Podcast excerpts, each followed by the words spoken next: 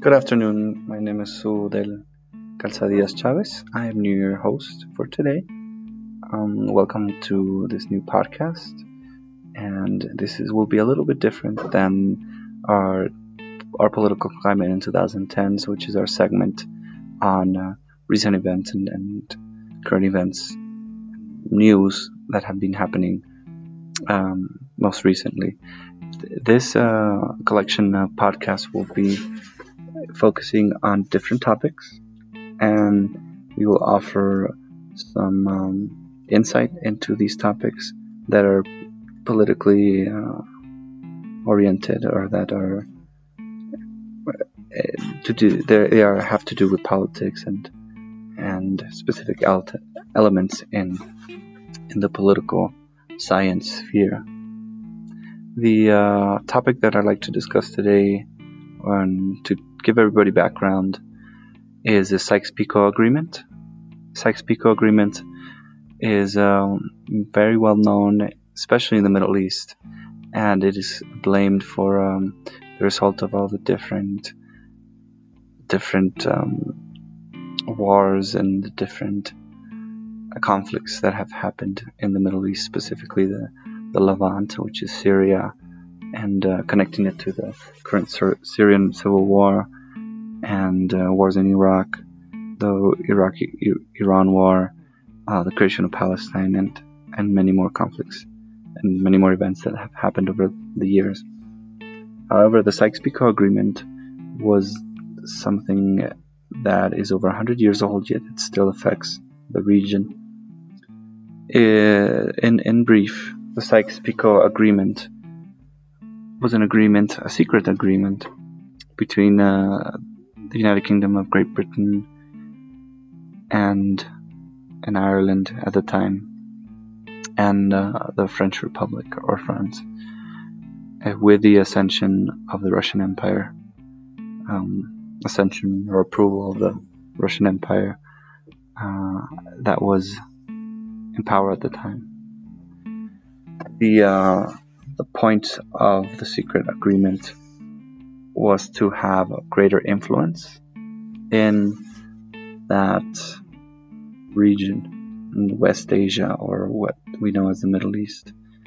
Also, um, it can also it's also known as the Asia Minor Agreement but most popular, popularly it's known as the Sykes-Picot Agreement. This was uh, developed in 1916 in the middle of uh, World War One, in secret between Great Britain and France, and it dealt with this dismemberment of the Ottoman Empire.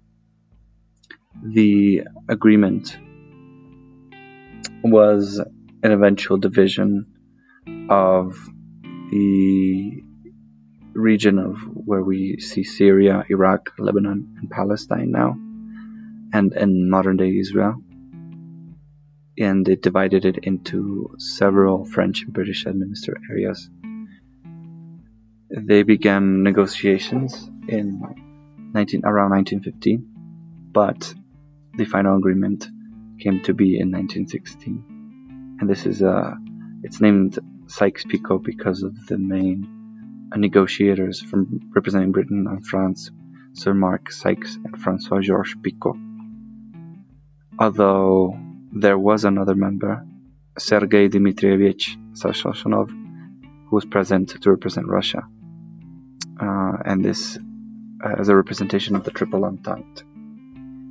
And just to give a, a brief um, background, the Triple Entente, on the Triple Entente, uh, Triple Entente was an understanding and um, and if we know a little bit of the history of World War One, it was an understanding and mutual defense agreement between Russia, well, the Russian Empire, France, and Great Britain in the case of uh, World War, and it eventually maintained that alliance throughout World War One until the 1917 Bolshevik Revolution, where the Russian Empire was toppled and replaced by the Soviet Union. But that's another another story that we can discuss. Um, but to focus back on the the Sykes-Picot agreement, originally the it began with a Constantinople agreement. And the Constantinople Agreement was also a secret agreement between UK, uh, France, and Russia to. Well, this is, was with the assumption that they would win the war because this was in 1915, maybe a year into or year or two into the war, into World War One.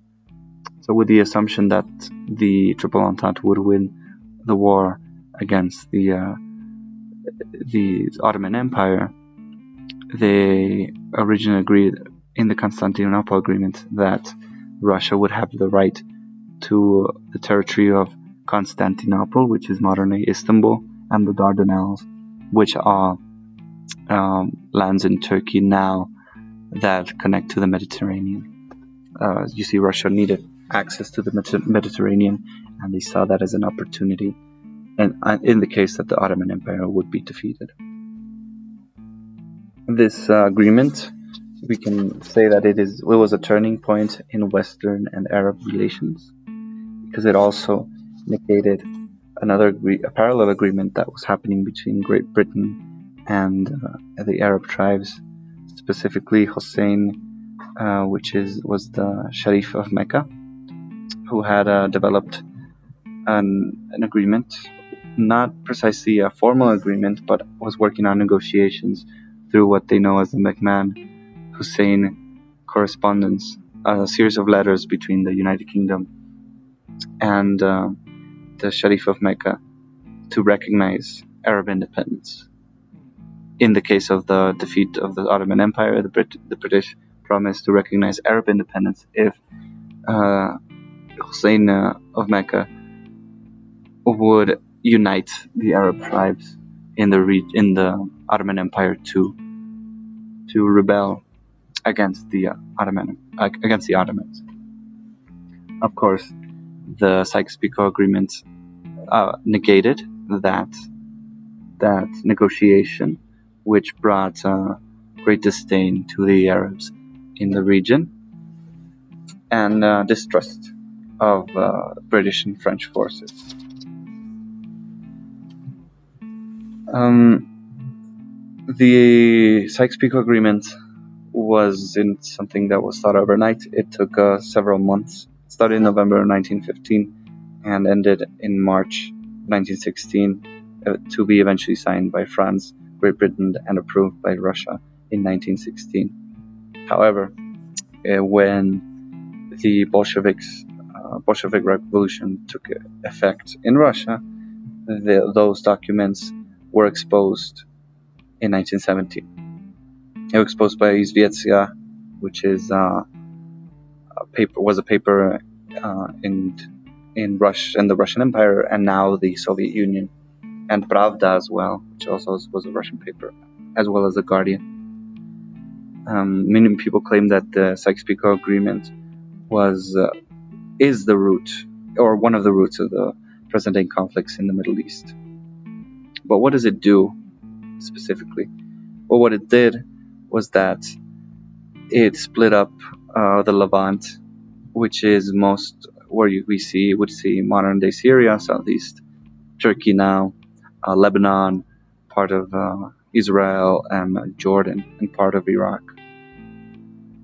The UK claimed a coastal strip of the Mediterranean, uh, where we would see, um, where we now see Haifa and Acre, which is uh, northern, northwestern uh, Israel today and some parts of Jordan. Eventually, they, the United Kingdom decided to take control of most of that region, and they um, called it the Mandatory Palestine, and that is what we know as West, the West Bank, Gaza, um, part of uh, part of Jordan and Israel. France claimed the southeastern part of Turkey, as well as Syria and Lebanon to control and have a sphere of influence there. Uh, Russia was promised Istanbul, like I said, Istanbul, Turkish Straits, and Armenia. But at the end of the war, it only received part of Armenia to to have an influence over. And once that was settled, they were each country was free to determine the state boundaries in Syria, in Iraq, in Lebanon, and in other parts. And thanks to this agreement, it eventually led to what they call the 1918 Anglo French modus vivendi, which means way of life. And that created what they knew as an occupied enemy territory administration, where they they developed the borders between Syria, Jordan, Israel. Well, Israel wasn't Israel at the time, but Palestine, Lebanon, and from 1923 to 1948, those um, those British um, British and French territories remained relatively unchanged, uh, as well as mandatory Palestine before even the conception of, of Israel. Um, like I said, the, as when the Bolsheviks uh, exposed the plan, the result was that, but they claimed that the British were embarrassed, the Arabs were dismayed, and the Turkish were delighted.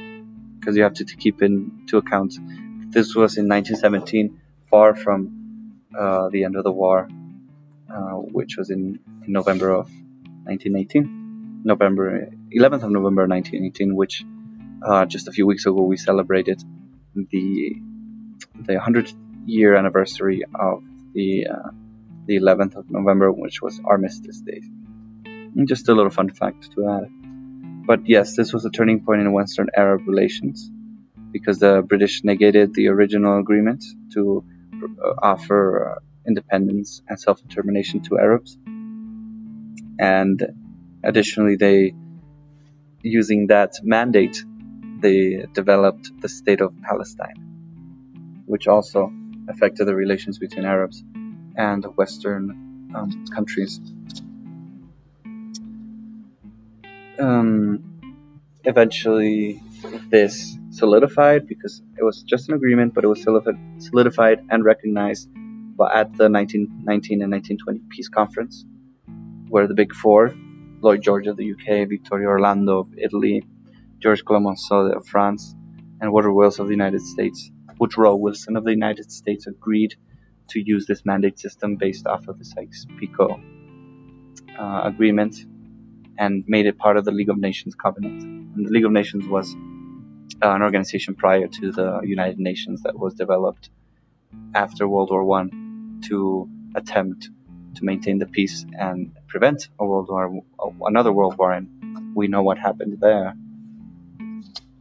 but to um, and additionally Kurdistan, what we know as Kurdistan and the Kurds, the Kurdish nation, was split into three parts, with the Turks uh, taking part of Kurdistan, Iraq becoming uh, an official state under British mandate, and part of Kurdistan remaining in Iraq, where you have uh, the Kurds as a minority and, and a majority of, of Sunni um, Arabs in the region uh, also part of Syria, became was drawn from Kurdistan. Kurdistan is now uh, it's a nation, but it has no political boundaries. It is divided into three parts, and like I said, the Sykes-Picot gave that flexibility and that ability for these Western countries to to divide the region as they would see fit. In fact, uh, one of the when ISIL was in power and when they were in control of certain regions like Iraq and Syria, one of their main goals that they um, wanted uh, was the reversal of the Sykes-Picot Agreement, it as an abomination. Um, yes, in short, the Sykes-Picot Agreement is a very, very delicate, um, delicate piece of history that we need to look into to try to explain why we see a lot of conflict in the Middle East and and in fact, right now with the Syrian civil war, um, it's it's important to look at. So I hope you enjoyed this podcast. If you uh, have any ideas of of other topics that you'd like to discuss, might like me to share with you, feel free to uh, to share um, this podcast and get in touch with uh, with me through our Facebook page. And uh, I thank you once again, and have a good evening.